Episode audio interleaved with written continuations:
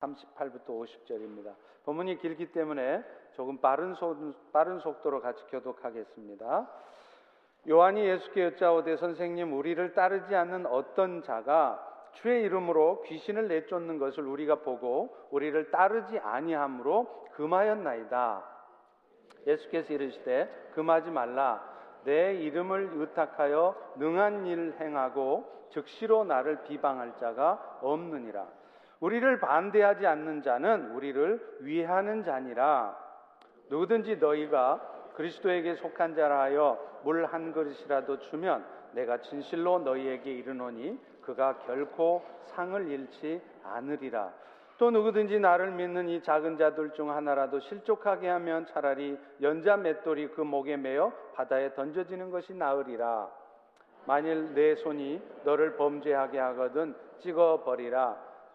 장애인으로 영생에 들어가는 것이 두 손 가지고 지옥 곧 꺼지지 않는 불에 들어가는 것보다 나으니라.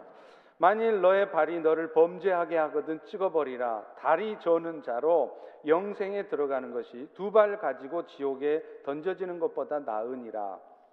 만일 내 눈이 너를 범죄하게 하거든 빼버리라. 한 눈으로 하나님의 나라에 들어가는 것이 두 눈 가지고 지옥에 던져지는 것보다 나으니라. 거기에는 구더기도 죽지 않고 불도 꺼지지 아니하느니라. 사람마다 불로써 소금치듯 담을 받으리라. 다같이 소금은 좋은 것이로되 만일 소금이 그 맛을 잃으면 무엇으로 이를 짜게 하리요.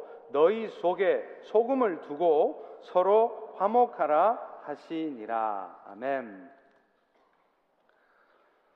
그리스도인이 된다고 하는 것은 한마디로 말하면 주님의 제자가 되는 것입니다. 원래 그리스도인이라는 말이 주님을 뜻하는 크라이스트의 그를 따르는 사람이라는 뜻의 IAN이 붙어서 만들어진 말이죠. 따라서 주님을 따라다녔던 12명의 제자뿐 아니라 오늘 여러분들처럼 예수님을 믿고 또 예수님을 따르는 모든 성도들이 다 주님의 제자이고 또한 그렇기 때문에 여러분 역시 제자의 삶을 살아야 하는 것입니다. 오늘 본문을 포함해서 마가복음 8장부터 10장까지는 그런 의미에서 예수님께서 진정한 제자의 삶이 무엇인지에 대해서 말씀을 하고 있습니다.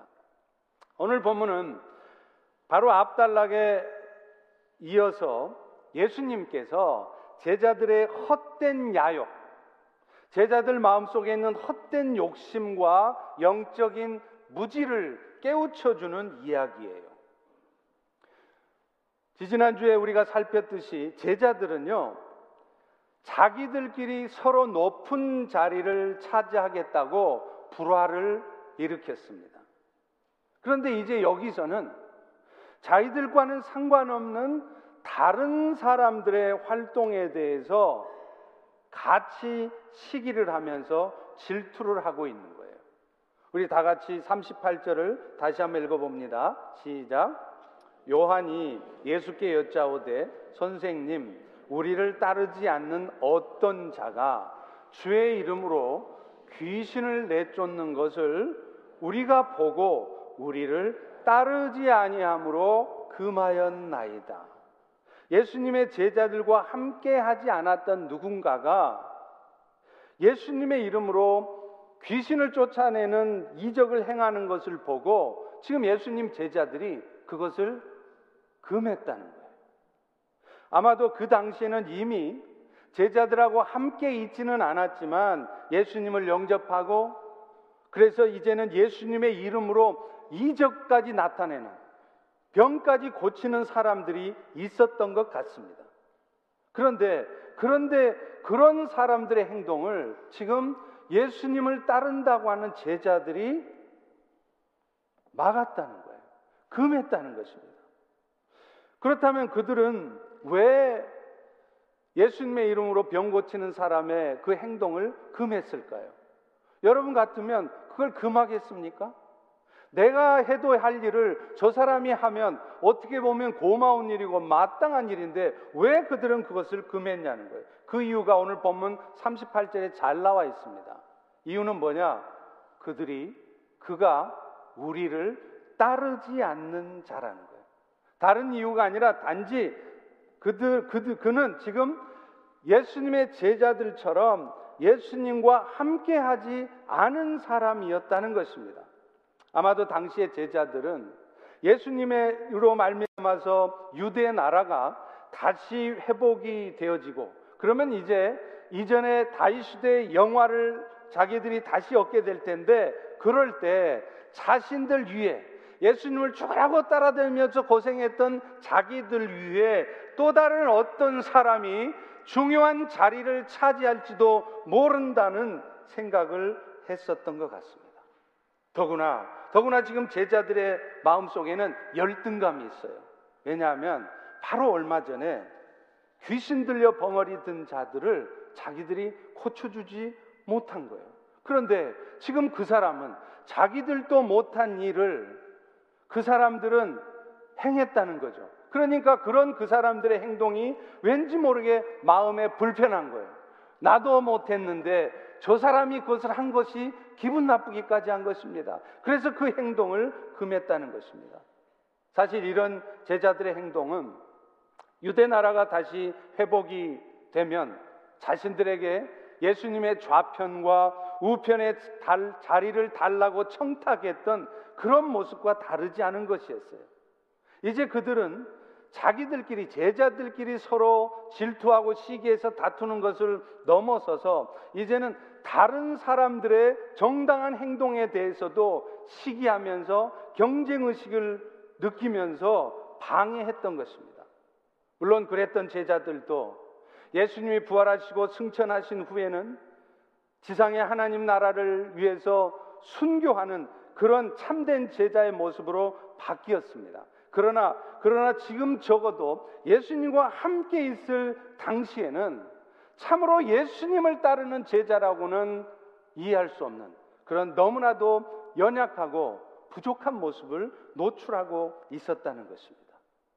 이것에 대해서 예수님은 먼저 그 일을 금하지 말라고 말씀을 하세요. 다 같이 39절을 보십시오. 금하지 말라. 내 이름을 의탁해서 능한 일을 행한 사람치고 즉시로 나를 비방할 자는 없다. 예수님께서 예수님의 이름으로 병 고치는 일을 금하지 말라고 하신 이유는 누구든지 당신의 이름으로 병 고치는 이적을 행했다면 그 사람이 곧바로 예수님을 반대하고 예수님을 대적하는 자로 나서지는 않을 것이라는 거예요. 사실 여러분, 우리 하나님의 무한하신 능력은 12 제자에게만 국한되는 것이 아닙니다.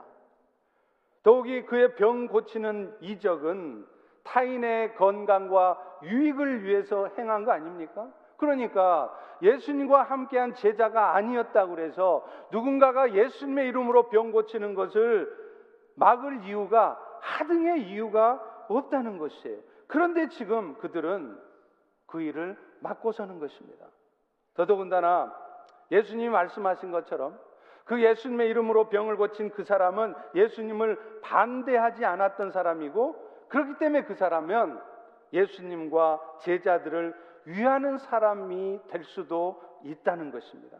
오늘 본문 40절을 같이 한번 읽어보겠습니다. 시작. 우리를 반대하지 않는 자는 우리를 위하는 자니라.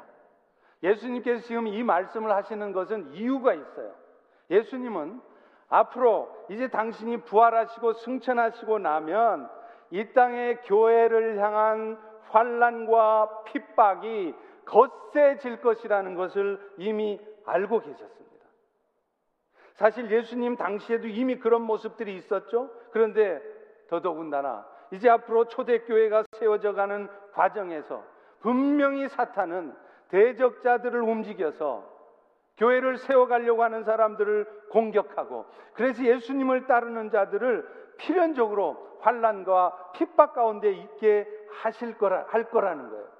실제로 기독교의 역사를 보면요, 초대교회 당시에 예수 믿는 사람들이 얼마나 많은 고통과 핍박 가운데 있었습니까? 로마 황제를 숭배하지 않는다는 이유로, 로마 황제였다는 네로는 예수 믿는 사람을 어떻게 했어요? 자기 집의 정원을 밝히는 횃불로 사용했잖아요.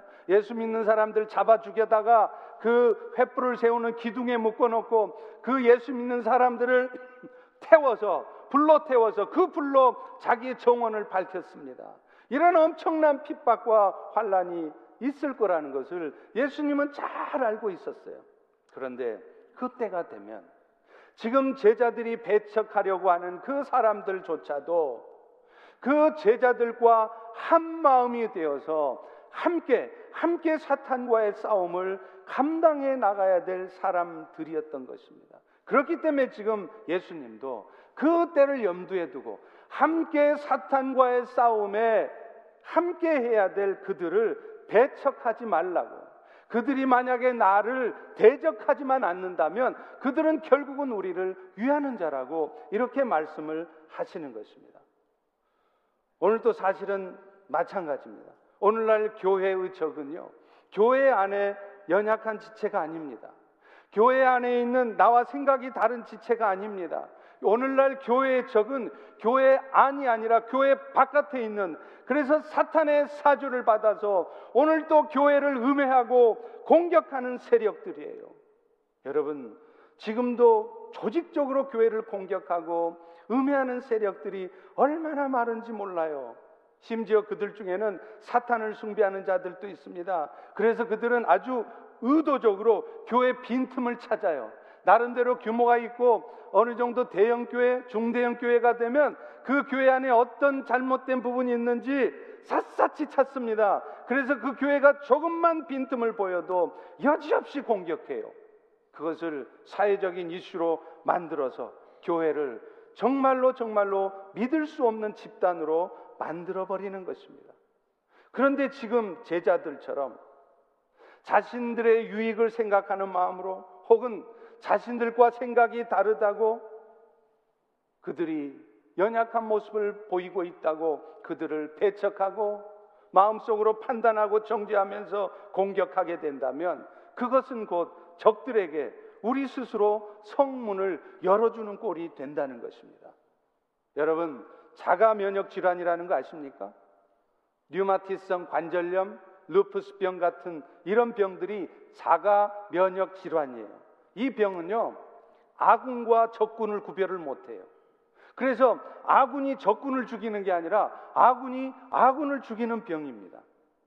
이런 병들이 도대체 왜 생기는지 의학자들도 원인은 밝혀내지 못하고 있습니다.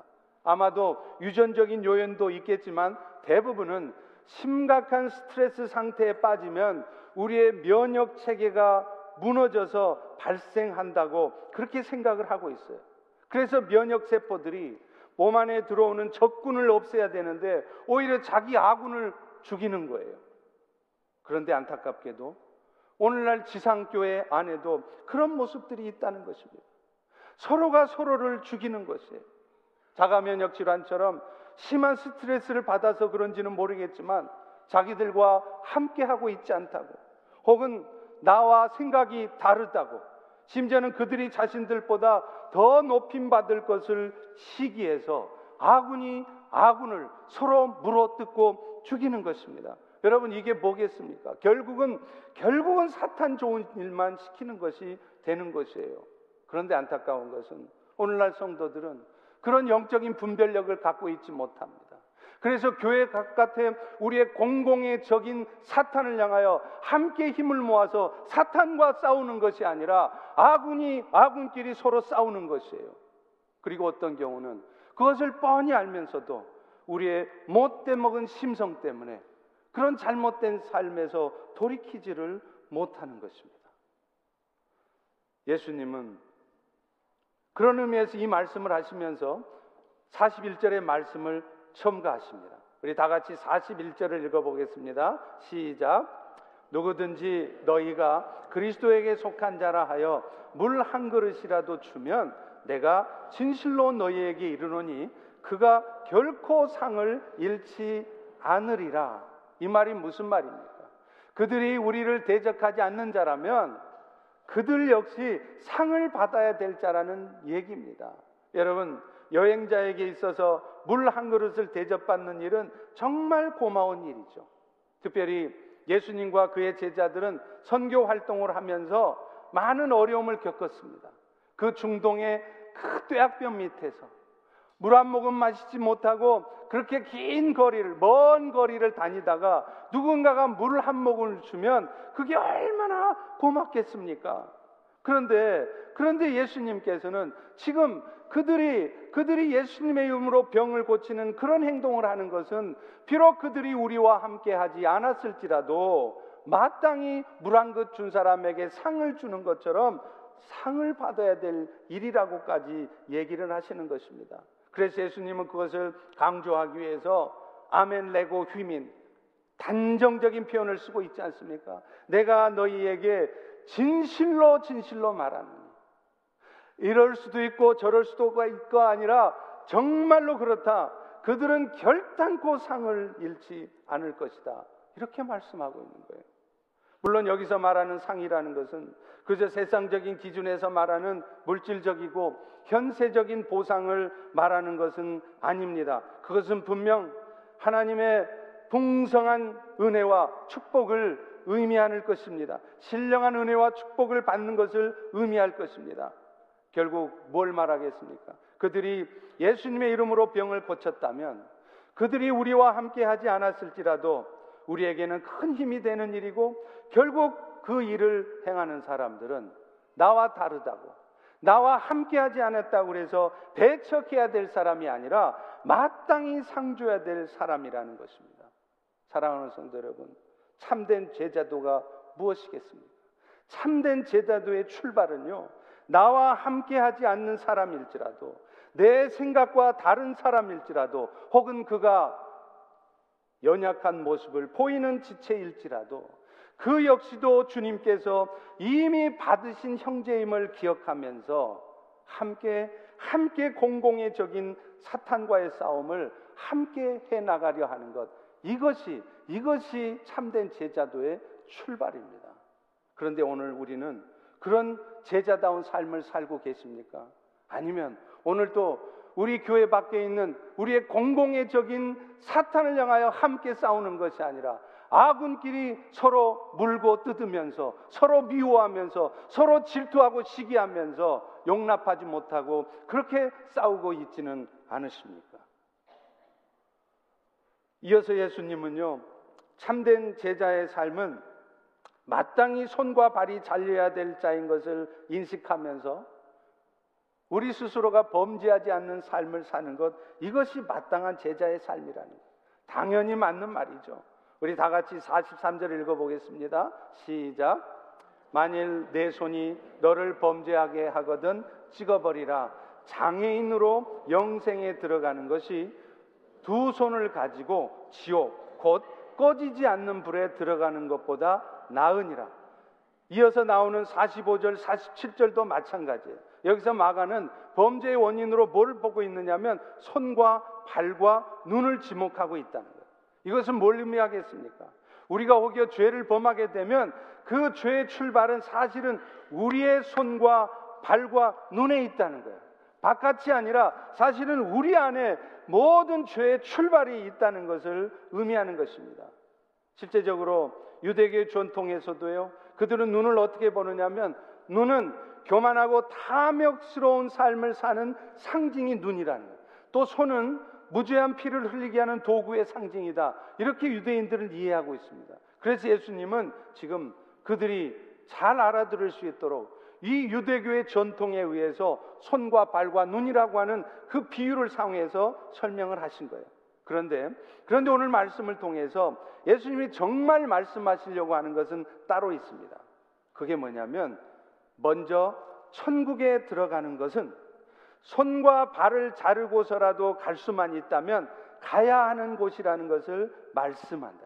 바꿔 말하면 오늘도 여러분들이 천국의 삶을 살 수 있도록, 여러분이 천국에 들어가게 하시는 과정에서 어쩌면 하나님은 여러분의 손과 발이 잘려지는 것 같은 아픔을 겪게 하실 수도 있다는 것입니다.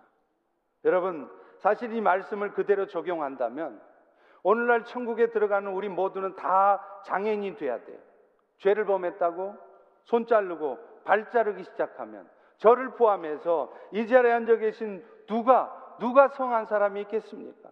손, 발은 물론이고 몸뚱이조차도 제대로 남아있을 사람 한 사람도 없을 거예요. 그렇기 때문에 지금 이 말씀은 정말로 천국에 들어가려면 너희가 죄범하는 손과 발을 다 자르고 가라, 이 말씀이 아닙니다. 이 말씀은 손과 발이 잘리는 듯 아픈 삶의 과정을 통해서라도 그런 아픔 때문에 오히려 하나님께 회개하고 천국의 삶을 살 수 있다면 우리는 기꺼이 그것을 받아들일 수 있어야 된다는 것입니다. 실제로 그렇습니다.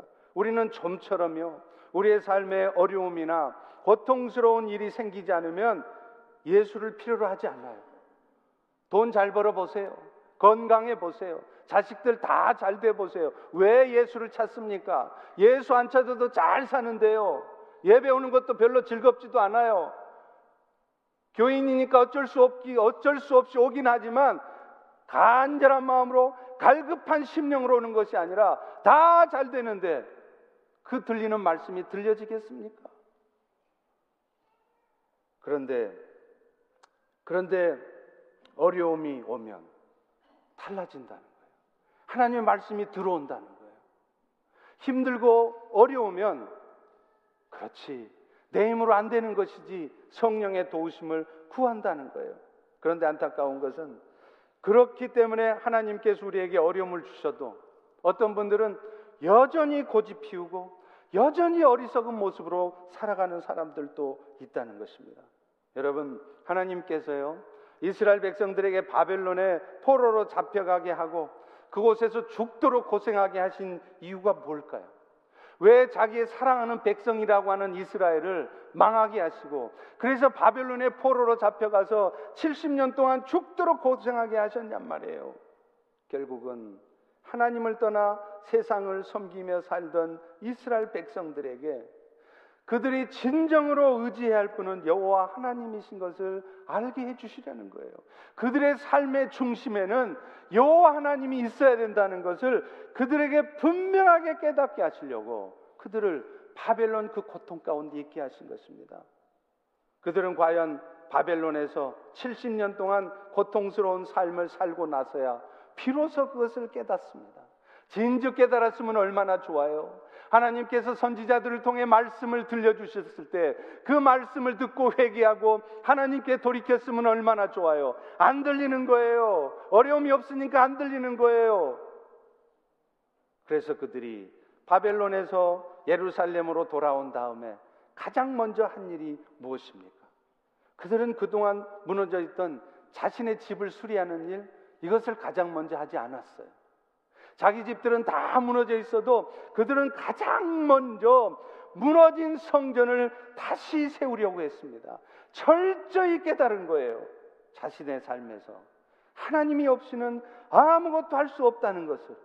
그래서 결국은 예수님이 자신들의 삶의 표대해야 하며 피할 산성이라는 것을 깨달은 것입니다. 그 바벨론의 고통스러운 삶을 겪고 나서야 말이죠. 여러분, 요즘 우리 미국을 보면 이상하다는 생각 안 드세요? 총격 사건만 해도 뭐 늘상 있어 왔죠. 그런데 요즘처럼 다발적으로 일어나는 경우는 없었습니다. 하루가 멀다 하고 총격 사건이 터집니다. 그것뿐입니까? 자연재해는 어떻습니까? 매년 남부에는 허리케인이 있어요. 몇십 년마다 한 번씩 일어날까 말까 하는 그런 대형 허리케인이 요즘은 매년 옵니다. 서부에는 겨울이 되면 산불이 납니다. 또 동부에서는 폭설로 난리가 납니다. 이번 서부의 산불로 한 마을 전체가 흔적도 없이 사라졌어요. 실종자가 1,000명이 넘는데요. 그 1,000명의 흔적을 찾기 위해서 유전학을 전공한 모든 학자들이, 의사들이 다 달려붙어서 그 폐허가 된 집의 잔해 속에서 죽은 사람의 그 유골을 찾아내고 있대잖아요. 여러분, 미국이 어떤 나라입니까? 세계 최고에 부강한 나라 아닙니까? 이 세계 최고의 부강한 나라에서 어떻게 산불 때문에 1000명이 넘는 사람이 죽느냐 이 말이에요. 이런 일이 우리 미국에 있으리라고 상상이나 했겠습니까? 저는 이런 형상들이 하나님이 주시는 메시지라고 생각해요. 1600년경에 105명의 프리탄에 의해서 세워진 이 기독교 국가인 미국, 그래서 늘 하나님의 축복이 있었고, 그래서 화폐 조사에도 God bless us, We trust in God 이렇게 써있는 이 미국이 이제는 성경에서 그 많은 일을 공공연하게 행하고 있습니다. 오히려 그것이 죄라고 말하면 감옥에 가야 하는 형편입니다. 그런데 이런 안타까운 현실 속에서 이런 세상을 향해 하나님의 말씀을 담대하게 선포하고 진정 예수를 따르는 자들은 어떤 삶을 살아야 하는 것인지를 보여줘야 될 교회들은 오히려 힘을 잃어가고 있다는 거예요. 점점 교회들이 영적으로 나태해져 가고 있다는 것입니다. 하나님께서는 이런 미국을 향해, 이런 교회들을 향해, 이런 여러분들을 향해, 우리들을 향해 경고의 메시지를 보내고 있는 것입니다. 마치 이스라엘이 범죄하고 있을 때 수많은 선지자들을 통해서 하나님의 말씀을 전하셨던 것처럼 오늘 우리들에게도 지금 말씀하고 계시는 거예요. 하도 들려지는 말씀으로는 못 알아들으니까 눈에 보여지는 것으로 말씀하고 계신 것입니다. 그냥 이렇게 영적으로 나태한 상태에 방치된 채로 있는 것이 아니라 이제부터라도 여호와께로 돌아가야 합니다. 우리 모두가 정말로 하나님이 원하시는 삶이 어떤 삶인지 돌아보아야 되는 것이에요. 몇 년 전에 뉴질랜드에 가보면 남섬에 가장 큰 도시가 크라이스트처치라는 곳이 있어요. 그런데 이 크라이스트처치에 큰 지진이 일어났습니다. 진도 7.0 가까운 지진이 났는데도 다행히 인명 피해가 크지 않았고 건물 피해도 크지 않았어요. 제가 바로 그 지진 현장에 있었습니다. 그러자 텔레비전 방송에서 난리가 났어요. 온통 뉴질랜드의 뛰어난 기술력을 막 자랑하는 거예요. 실제로 뉴질랜드는 그렇습니다. 뉴질랜드가 다른 건 몰라도요, 지질학 분야, 지질학 분야라나 또는 내진 설계, 내진 설계가 뭔지 아시죠? 지진에 대비해서 하는 설계, 이런 부분에서는 세계 최고의 수준이래요. 그러다 보니까 그 내진 설계 때문에 건물 하나도 피해 입지 않았다. 진도 7의 지진이 와도 우리의 기술력으로 이 자연재해를 이겨냈다고 막 자랑을 하는 거예요. 그런데 몇 달 후에, 제가 그 뉴질랜드를 떠난 후 2달인지 3달 후에 정확하게 똑같은 장소에 지진이 발생했습니다. 이번에는 진도 7.0도 아니었어요. 더 낮은 지진이었어요. 시내 중심부에 있는 내진 설계가 가장 잘 돼 있다고 뉴질랜드가 자랑하던 그 건물이 가장 큰 피해를 입었습니다. 인명피해도 60명이 넘는 사람이 죽었습니다.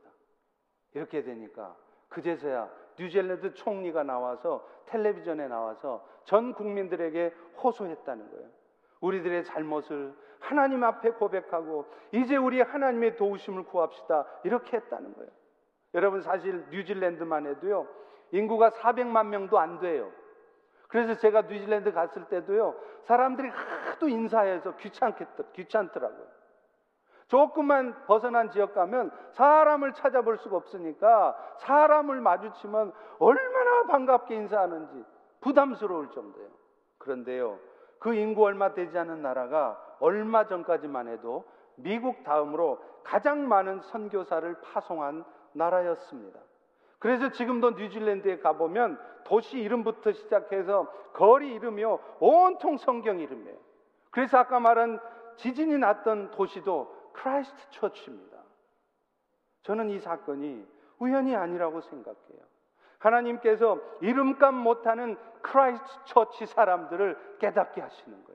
하나님께서 이름값 못하는 뉴질랜드 사람들에게 뭔가 깨달을 수 있도록 지진을 일으키신 것입니다. 뉴질랜드, 예수님으로 말미암아 새로운 소망이 있는 땅이라고 나라 이름을 뉴질랜드라고 지었는데, 그 땅 사람들이 이제는 예수를 저버리고 예수를 떠나서 자기 힘으로 인간의 기술력을 자랑하면서 그렇게 살아가고 있는 것입니다. 그래서 하나님께서 깨닫도록 지진을 주셨는데 오히려 인간의 기술력을 자랑하고 있으니 하나님께서는 더 강력한 지진으로 그 땅을 때리신 것입니다. 역대상 29장 12절에 보면요, 다윗이 자신의 삶을 돌아보면서 하나님께 감사 기도하는 내용이 나와요. 부와 귀가 축계로 말미암아 주는 만물의 주제가 되사 손에, 그 주님의 손에 권세와 능력이 있어서 모든 사람이 크게 되는 것도 강하게 되는 것도 사람의 능력, 사람의 노력이 아니라 주의 손에 있다는 것입니다. 그는 자신의 때 이스라엘이 가장 부강한 나라가 될 수 있었던 것도 자신의 실력과 자신의 열심을 다한 노력의 결과가 아니라 오직 주의 은혜라고 고백하고 있는 것입니다. 그래서 그는 자신과 백성들이 성전 건축을 위해서 뭔가를 드릴 수 있었던 것과 전혀 자랑하지 않았어요. 여러분 아시다시피 다윗이 얼마나 성전 건축을 위해서 많은 것들을 준비했습니까? 은이며 금이며 백항목이며 엄청나게 많은 것을 준비했잖아요. 그런데 그런 것을 준비하고 하나님께 드리면서도 그걸 전혀 자랑하지 않았습니다. 오히려 주의 것들을 주께 다시 돌려드립니다, 이렇게 고백하고 있다는 거예요. 역대상 29장 14절에 보십시오. 나와 내 백성이 무엇이기에 이렇게 즐거운 마음으로 드릴 힘이 있었나이까? 모든 것이 주께로 말미암아 싸우니 주의 손에서 받은 것을 주께 다시 돌려드릴 뿐입니다, 이런 고백을 하는 것입니다. 여러분, 우리의 삶이 우리의 노력대로 되지 않습니다. 정말로 그렇습니다. 그런데 우리는 우리도 모르는 사이에 세상에 빠져 살아요. 내가 열심히 노력하고 살면 내가 원하는 것을 가질 수 있다고 생각합니다. 그러다 보니 죽으라고 열심히 사는 거예요. 그런데 여러분 뜻대로 됩니까? 잘 되지 않을걸요? 결국 뜻대로 안 되는 삶의 현실 앞에 부닥치면 좌절하고 남 원망이나 하고 하나님 원망이나 하고 삽니다. 그런데 사실은요, 그렇게 우리의 삶의 일들이 우리 뜻대로 안 되는 이유가 있어요. 주께서 우리를 도우실 의지가 없어서가 아닙니다. 그분이 우리를 도우실 능력이 없어서가 아니에요. 그렇게 해서라도 우리의 일들이 내 노력으로 안 되게 하는 것을 경험하게 해서라도 도대체 우리의 이 땅의 삶이 무엇이 가장 중요한 것인지를 깨닫게 하시려는 것이에요. 우리의 인생이 우리 힘으로는 되지 않는다는 것을 알게 하시려는 것입니다. 그래서 그것을 깨달은 사람이 이제는 세상의 헛것 붙잡고 내 힘으로 인생을 내 뜻대로 살게다가 좌절하고 결정적인 순간에 벽에 부딪혀서 절망할 수밖에 없는 우리들이 이제는 그 영원한 나라를 위해서 나의 힘이 아닌 주님의 능력과 힘으로 살게 하시려고 오늘도 우리에게 그런 경험을 하시는 것이에요. 그러니 여러분, 오늘 여러분 중에도 이 순간 여러분 자신이 혹은 여러분의 자녀들이, 여러분의 형제들이 손이 잘려나가고 발이 잘려나가는 아픔 가운데 있을지라도 실망하지 마십시오. 주께서는 틀림없이 이런 일들을 통하여서 여러분들을, 아니 여러분의 자녀와 또 여러분의 형제들을 이 땅에서 가장 소중한 것이 무엇인지를 깨닫는 사람으로 만드실 것입니다. 그래서 이제는 자신의 힘으로 인생을 살아가려 하는 것이 아니라 주의 도우심 가운데 살아가려 하는 자로 바꾸실 것입니다. 그렇기 때문에 이 은혜를, 이런 말씀을 들음으로 먼저 하시는 여러분들이 흔들리시면 안 돼요. 여러분의 인생에 문제가 터졌다고 해서, 여러분 자식들한테, 여러분의 부모나 형제한테 문제가 터졌다고 해서 같이 놀래 자빠져서 아이고 큰일 났대, 이거 난리 났네, 그렇게 함께 흔들리는 것이 아니라, 아니다, 이런 일을 통하여서 내가 더 하나님 앞에, 내 아들이, 내 딸이 더 하나님 앞에 온전한 모습으로 설 것이며 영원한 하나님의 나라의 소중함을 깨닫게 될 것이다, 그렇게 생각하셔야 돼요. 흔들리지 마셔야 돼요. 여러분이 먼저 중심을 잡으시기를 주의 이름으로 축원합니다. 또 하나 예수님은 이 비유를 통해서 우리에게 천국에 합당한 삶이 어떤 삶인지를 가르쳐 주세요. 여러분, 죄를 범하고서는 들어갈 수 없는 것이 천국입니다. 그러니 정말로 눈을 빼내서라도, 손을 잘라버리고서라도 우리는 죄 없는 성결한 삶을 살아야 하는 것이에요. 여러분, 이스라엘 백성들이 하나님한테 약속을 받았습니다. 내가 너희를 가나안 땅에 가게 하리라. 과연 하나님은 이스라엘을 가나안 땅에 들어가게 했습니다. 그러나 그 이스라엘 백성 중에 광야 생활 동안 불신앙을 보였던 자, 믿음으로 살지 못해서 죄를 범했던 자들은, 20세 이상의 사람들은 가나안 땅에 못 들어갔습니다. 그게 뭘 의미하겠습니까? 오늘날 우리 성도들의 삶에도 죄가 있으면, 하나님 앞에 합당하지 않은 잘못된 삶을 살고 있으면 그런 잘못된 삶은 절대로 천국에 못 들어간다는 거예요. 그런 잘못된 삶을 하나님은 오늘도 여러분 인생에서 거두어내기 위해서 여러분 인생에 개입하시는 것입니다. 나도 모르는 사이에 습관적인 죄악에 빠지면서, 그러면서 스스로 유한하는 그런 삶이 되지 않도록 하시는 것이에요. 그런데 우리는 어떻습니까? 어느 사이에 나도 모르게 죄에 대해서 무감각해져 있어요. 정결한 삶을 살지 못하는 것을 당연하게 생각합니다.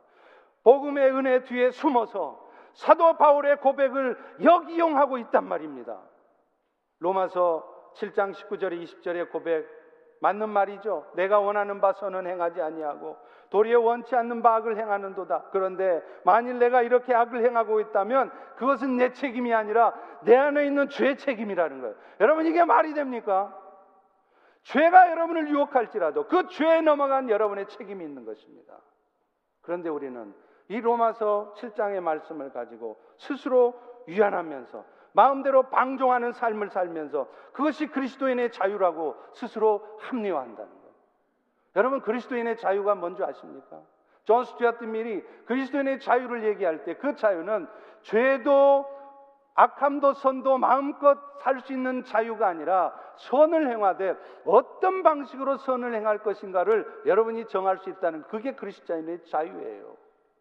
그런데 오늘 우리는 사도 바울의 이 말씀만 기억하면서 나름대로 죄에 빠져 있는 영적인 나태한 삶을 살면서 그것이 그리스도인의 자유라고 우리 스스로를 위안하고 합리화시키고 있다는 거예요. 여러분, 우리는 사도 바울의 이 말씀만 기억할 것이 아니라 히브리서의 말씀도 기억해야 돼요. 히브리서 12장 4절에 보면 이런 말씀이 있습니다. 너희가 죄와 싸우되 피 흘리기까지 대항하지 아니하였다. 오늘도 우리의 삶을 무너지게 하려는 사탄의 괴기 앞에서, 치열한 영적 전투가 벌어지고 있는 현장에서 우리는 너무나 나태한 삶을 살아요. 그러면서도 너무나 태연하게 신앙생활을 하는 거예요.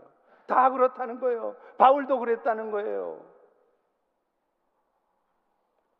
물론 우리가 아무리 연약한 자의 삶을 살아도 그리스도의 은혜는 우리에게 영원토록 효력이 있습니다. 로마서 8장 1절 2절의 말씀이 버티고 있기 때문이죠. 그러므로 이제 예수 안에 있는 자는 결코 정죄함이 없나니 이는 생명의 성령의 법이 죄와 사망의 법에서 너를 해방하였음이라. 우리 개혁성경에는 과거형으로 쓰여 있지만 이게 헬라어에는, 영어에는 현재 완료로 써 있습니다. He has set me free from the sin and death. 현재 완료가 뭐예요? 과거에 시작됐지만 현재까지 그 행위가 지속되고 있을 때, 효력이 유지될 때 현재 완료를 쓰지 않습니까? 죄와 사망의 법에서 우리를 해방했지만 그 효력이 오늘 여전히 죄를 짓고 있는 부족한 오늘 이 순간에도 여전히 효력이 있어서 예수 그리스도의 은혜를 입은 여러분들은 결코 다시 지옥에 가진 않습니다. 그러나 그럴지라도 여러분은 결코 방종하는 삶을 살아서는 안 됩니다. 왜요? 만약 여러분이 그렇게 산다면 그것은 천국에 합당한 삶이 아니고 예수 그리스도의 십자가의 은혜를 헛되게 하는 것이고, 무엇보다도 그런 삶을 살 때 성령께서는 여러분의 삶에 개입하기 시작할 것이기 때문에 그렇습니다. 히브리서 12장 5절 6절에 말씀합니다. 내 아들아 주의 친기하심을 경히 여기지 말며 그에게 꾸지람을 받을 때 낙심하지 말라. 왜냐하면 주께서 그 사랑하시는 자를 징계하고 받으신 아들마다 채찍질한다. 사랑하기 때문에 채찍질한다는 거예요. 그렇기 때문에 여러분들이 혹시 하나님의 징계하신 가운데 있을지라도 그것 때문에 낙심하지 마십시오. 여러분을 정말 사랑하셔서 그런 채찍질을 통해서라도 여러분이 잘못된 삶에서 돌이키게 하려고 그런 어려움을 풀어낼 수 없는 그런 삶의 숙제가 있게 하셨다는 거예요. 그러나 여러분 또한 가볍게 여기지도 마셔야 돼요. 살다 보면 그런 일이 있지, 그럴 수도 있지. 아닙니다. 그럴 수도 있는 것이 아니라 그러면 안 되는 것이었습니다. 그런데 우리는 그런 하나님의 징계하심을 너무 쉽게 생각한다. 여러분, 하나님은 성결하지 않는 자는 절대로 쓰시지 않습니다. 그가 아무리 똑똑하고 심지어는 교회 나와서 봉사도 열심히 하고 주일에 열심을 내는 사람이어도 하나님 앞에서 눈으로 범죄하고 손으로 범죄하는 사람들을 하나님은 절대로 쓰시지 않습니다. 그런 죄인의 삶은 결코 천국에 합당하지 않기 때문입니다. 그런 의미에서 예수님은 오늘 마지막으로 우리에게 또 하나의 말씀을 당부하세요. 그게 50절입니다. 같이 한번 읽습니다. 시작. 소금은 좋은 것이로되 만일 소금이 그 맛을 잃으면 무엇으로 이를 짜게 하리요? 너희 속에 소금을 두고 서로 화목하라 하시니라. 예수님은 가르침을 베푸실 때 우리 일상에서 많이 쓰는 것들을 비유적으로 사용하세요. 씨 뿌리는 자의 비유가 그렇고 누룩의 비유가 그렇지 않습니까? 오늘 본문에서는 소금을 사용하고 있어요. 여러분 알다시피 소금에는 여러 가지 목적이 있습니다. 여러분이 아시는 소금의 가장 중요한 목적이 뭡니까? 부패를 방지하는 거죠. 그런데요, 소금은 부패 방지에만 목적이 있는 게 아니에요. 또 하나 중요한 쓰임이 있습니다. 그게 뭐냐면 음식의 맛을 내는 거라는 거예요.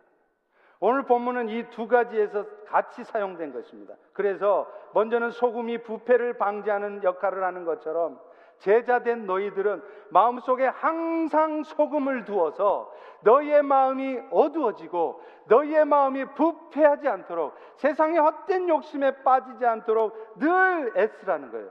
그리고 그런 너희들의 삶을 통해 세상이 살맛 나는 세상이 되도록 세상을 화목케 하는 자로 살아가는 것입니다. 50절 후반부의 말씀이 그거 아닙니까? 너희 속에 소금을 두고 서로 화목하라. 여러분, 우리의 마음을 부패하게 하지 않는 소금이라는 게 뭐겠습니까? 하나님의 말씀입니다. 말씀대로 주의 뜻대로 살도록 성령님께 간절히 도우심을 구하는 기도입니다. 그런데 말씀 듣지 않으면서, 말씀 듣는 것을 부담스러워하면서, 기도하지 않으면서, 그러면서 어떻게 우리의 마음이 지켜집니까? 아닙니다. 우리 마음에 소금을 둬야 돼요. 그래야 여러분들은 결코 세상의 유혹에 빠지지 않습니다. 그리스도인의 자유를 핑계로 해서 방종하는 삶을, 영적으로 나태한 삶을 살지 않는 거예요. 늘 말씀이 들려지고 간구할 때 우리의 영혼이 새로워집니다. 그러면 그런 삶을 사는 사람은 결국에는 예수님처럼 세상을 화목케 하는 자로 살아가게 된다는 거예요. 여러분, 하나님께 영광 돌리는 삶이 뭐예요? 기도 안 하시는 분들도 점심 먹을 때, 식사 기도할 때는 곧잘 이 기도를 하시더라고요. 뭐죠? 먹을 때마다, 마실 때마다 하나님의 영광을 위해서 살게 해달라는. 하나님의 영광을 위해서 산다는 게 뭡니까? 돈 많이 벌어서 헌금하는 거예요? 아닙니다. 진짜 하나님께 영광되는 삶은 뭐냐면 예수님을 따라 사는 거예요. 예수님처럼 사는 것입니다. 그런데 여러분, 예수님 어떻게 사셨습니까? 이 세상에 오셔서 환대받았습니까? 존중받으셨나요? 아니에요. 멸시와 천대를 받으셨습니다. 인정받지 못했습니다. 그러나 그런 와중에도 예수님은 시험 들지 않았습니다. 내가 이런 소리 들으면서까지 이런 봉사할 수 없다고 던져버리지 않았습니다. 십자가를 묵묵히 지고 갔습니다. 그러고 인류를 구원하시고자 했던 성부 하나님의 뜻을 이루셨다는 거예요. 그리고 그 결과 예수님은 세상의 사람들을 하나님과 화목하게 하셨던 것이에요. 에베소서 2장 16, 18절에 말하고 있지 않습니까? 십자가로 이 둘을 한 몸으로 하나님과 화목하게 하려 하심이라. 원수된 것을 십자가로 소멸하시고 우리 둘이 한 성령 안에서 아버지께 나아감을 얻게 하셨다. 사랑하는 성도 여러분, 예수님의 십자가의 죽으심은 결국은 하나님과 단절되었던 사람들을 하나님과 화목하게 한 것이었으며, 또한 그 결과 사람들과의 단절된 관계를 회복하게 하는 것이었습니다. 오늘 제자된 우리들이 해야 될 일은 하나님과 화목된 그 관계를 가지고 세상에 나아가서 세상의 사람들을 서로 화목하게 하는 피스메이커로 사는 것입니다. 여러분, 죄가 뭔 줄 아세요? 간음죄, 살인죄, 물론 그것도 죄죠. 진짜 죄는 하나님을 떠나 사는 거예요. 하나님의 뜻과는 상관없이 내 뜻대로 사는 것입니다. 그러면 어떤 일이 벌어지는 줄 아십니까? 하나님과 화목의 관계가 깨질 뿐만 아니라 사람과 사람 사이의 관계도 깨지는 거예요.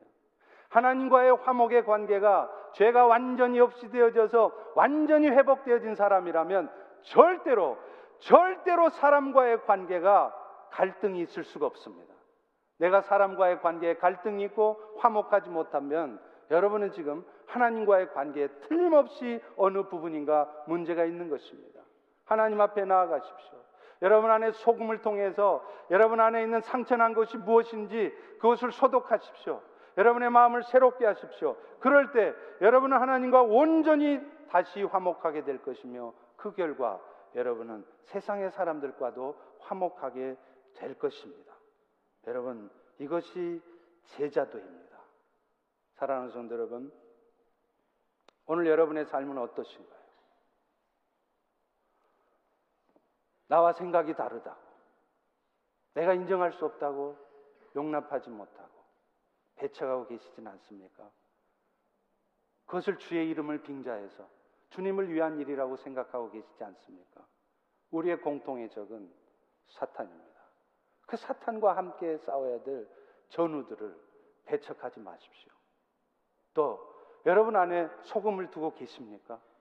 하나님의 말씀과 성령의 도우심을 구하는 기도를 통하여서 여러분의 삶을 부패하지 않도록 방지하고 계십니까? 영적인 나태함에 빠지지 마십시오. 시간을 핑계 삼고 건강을 핑계 삼아 영적인 나태함에 빠지는 것이 아니라 다시 여러분의 영혼을 새롭게 하십시오. 그리고 예수님처럼 십자가를 치고 갈 때 남들이 인정해 주지 않을지라도, 무거운 십자가일지라도 세상을 화목케 하는 자로 사시기를 주의 이름으로 축원합니다. 기도하겠습니다.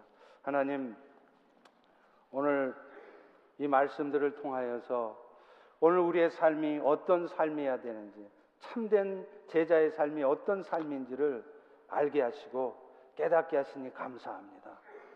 이제 지난날 우리가 영적인 분별력을 갖지 못해서 그렇게 우리의 기준을 가지고 배척하고 또 함께하지 않는다고 멸시했던 우리들의 삶을 돌아봅니다. 주님, 오늘도 예수님께서 우리와 함께 하실 때 우리가 비록 힘들고 거친 광야길을 간다 할지라도 우리를 통하여서 예수님이 그러셨던 것처럼 세상을 화목해 되는 일들이 우리 가운데 있게 하여 주시옵소서. 예수님 이름으로 기도합니다. 아멘. 자, 우리 일어나셔서 그 일을 위해서 우리에게 보내주신